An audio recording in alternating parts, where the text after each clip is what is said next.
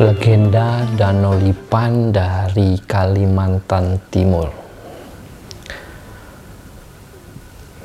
Pada masa lampau tersebutlah sebuah kerajaan di Muara Kaman, Kutai yang dipimpin oleh seorang putri yang cantik jelita bernama Aji Bedara Putih.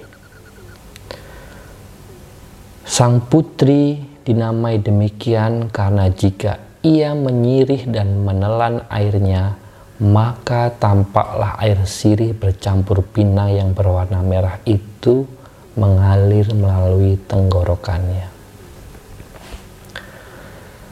Kecantikan Putri Aji Bedara Putih terkenal luas bahkan sampai ke negeri Cina.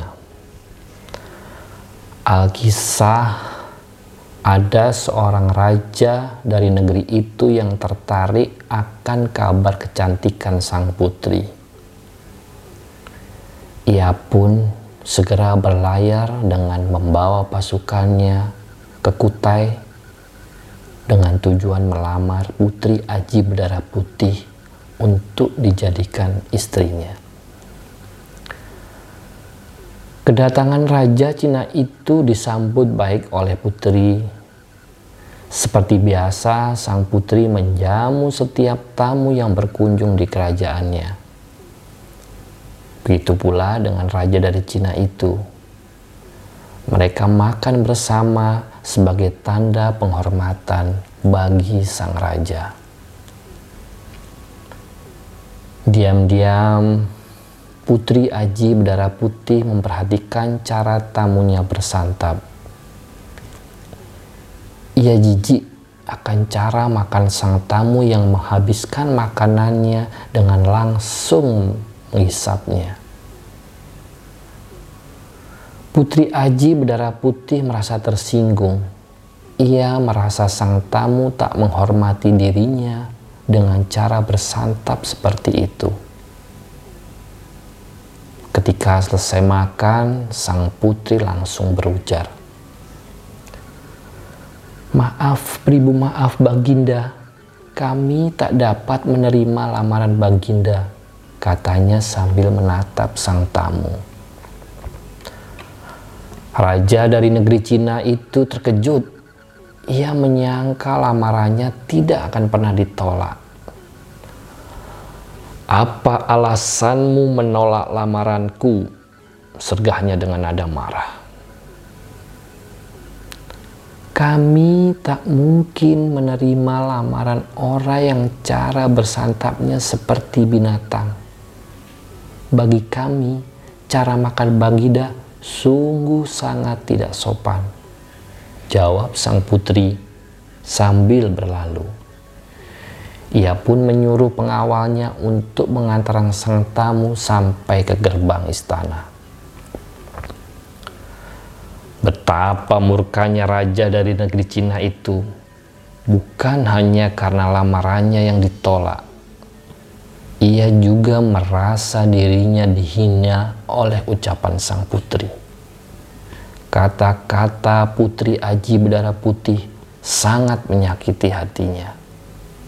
Akhirnya, sang raja pun pulang ke negerinya dengan membawa amarah dan dendam di dalam hati.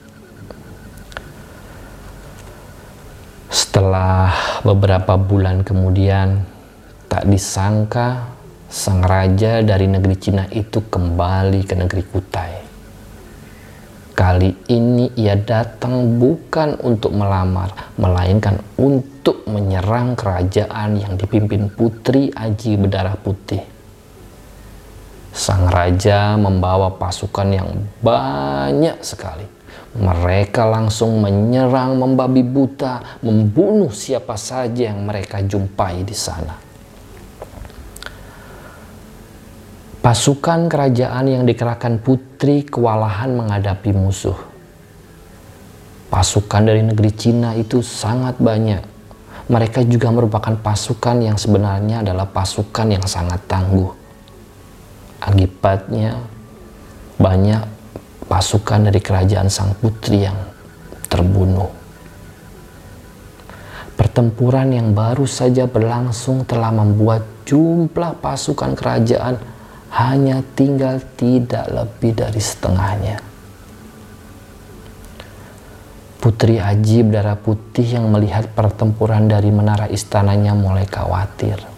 Ia merasa tak lama lagi pasukannya akan habis terbunuh. Jika itu terjadi, kerajaannya akan direbut raja dari negeri Cina itu. Sang putri juga yakin dirinya pasti akan ikut terbunuh. Dengan tergesa-gesa, Putri Aji berdarah putih mengambil sirih dan pinang yang selalu tersedia di dekatnya. Sang putri mulai mengunyah. Tak lama kemudian ia berujar dalam hati.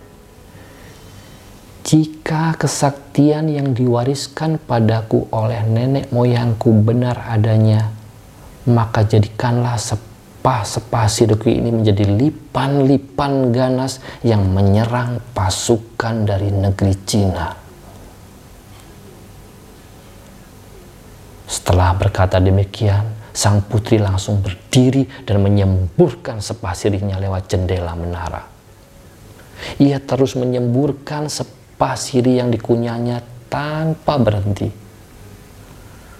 Dan sungguh ajaib Spasiri yang disemburkan Putri Aji berdarah putih langsung berubah menjadi lipan-lipan ganas yang menyerang pasukan Cina.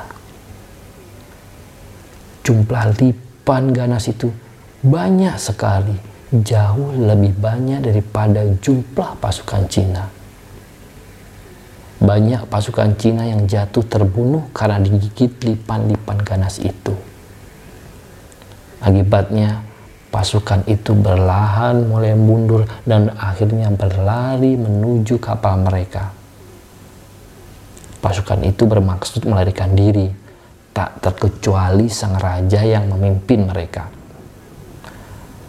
Namun demikian lipan-lipan ganas itu tak berhenti sebelum membinasakan mereka semua. Lipan-lipan ganas itu terus mengejar musuh bahkan sampai ke kapalnya. Sang raja dari negeri Cina dan seluruh pasukannya akhirnya mati dibunuh oleh lipan-lipan ganas jelmaan sepasiri putri Aji berdarah putih.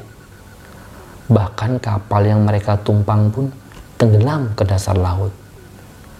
Tempat tenggelamnya kapal dari negeri Cina itu kemudian berubah menjadi tempat yang dangkal dan di kemudian hari menjadi daratan luas yang ditumbuhi semak dan perdu. Tempat itulah yang sekarang disebut sebagai Danau Lipan di Kalimantan Timur. Adapun setelah menyemburkan sepah-sepah siri yang berubah menjadi lipan ganas, Putri Ajeda berdarah putih menghilang. Tak seorang pun tahu ke mana perginya sang putri. Pesan moral dari cerita ini, setiap orang memiliki hobi dan kebiasaannya masing-masing. Jangan menghina atau menyakiti orang lain. Jika memang yang dilakukan oleh orang itu tidak baik atau mengganggu, tegurlah dengan sopan agar dia tidak sakit hati dan tidak berujung amarah.